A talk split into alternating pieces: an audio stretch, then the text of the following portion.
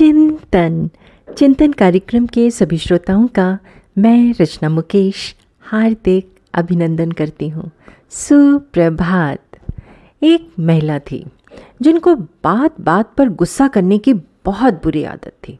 अपनी इस आदत से वो स्वयं तो परेशान थी ही, उनका पूरा परिवार भी उनकी इस आदत से परेशान था, जिसके कारण उनके परिवार में हमेशा अशांति का माहौल बना रहता था। एक दिन उन महिला के घर, उनके पति के, बचपन के एक मित्र अपने परिवार के साथ मिलने आए। वो डॉक्टर थे। बातों बातों में इस महिला ने उनसे कहा, भाई साहब, मुझे बहुत जल्दी गुस्सा आ जाता है और मैं चाहकर भी अपने गुस्से को कंट्रोल नहीं कर पाती हूँ।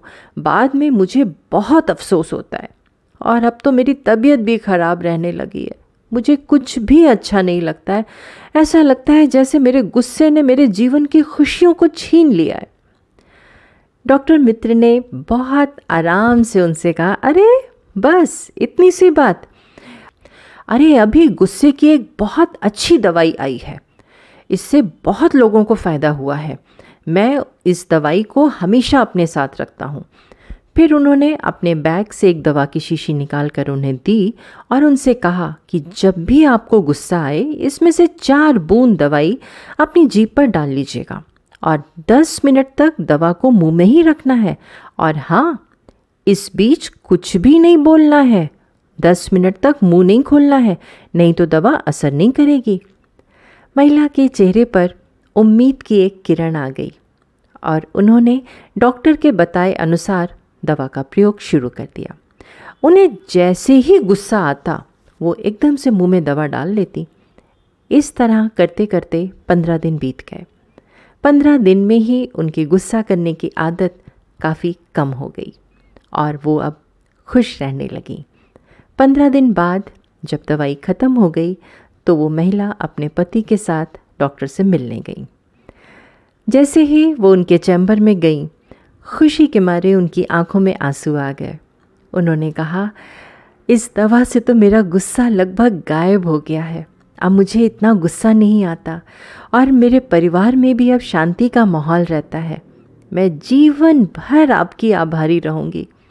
मुझे गुस्से को दूर करने की और दवाई दे दीजिए इस बार डॉक्टर साहब मुस्कुराए और बोले, भाभी जी, मैंने आपको कोई दवाई नहीं दी थी।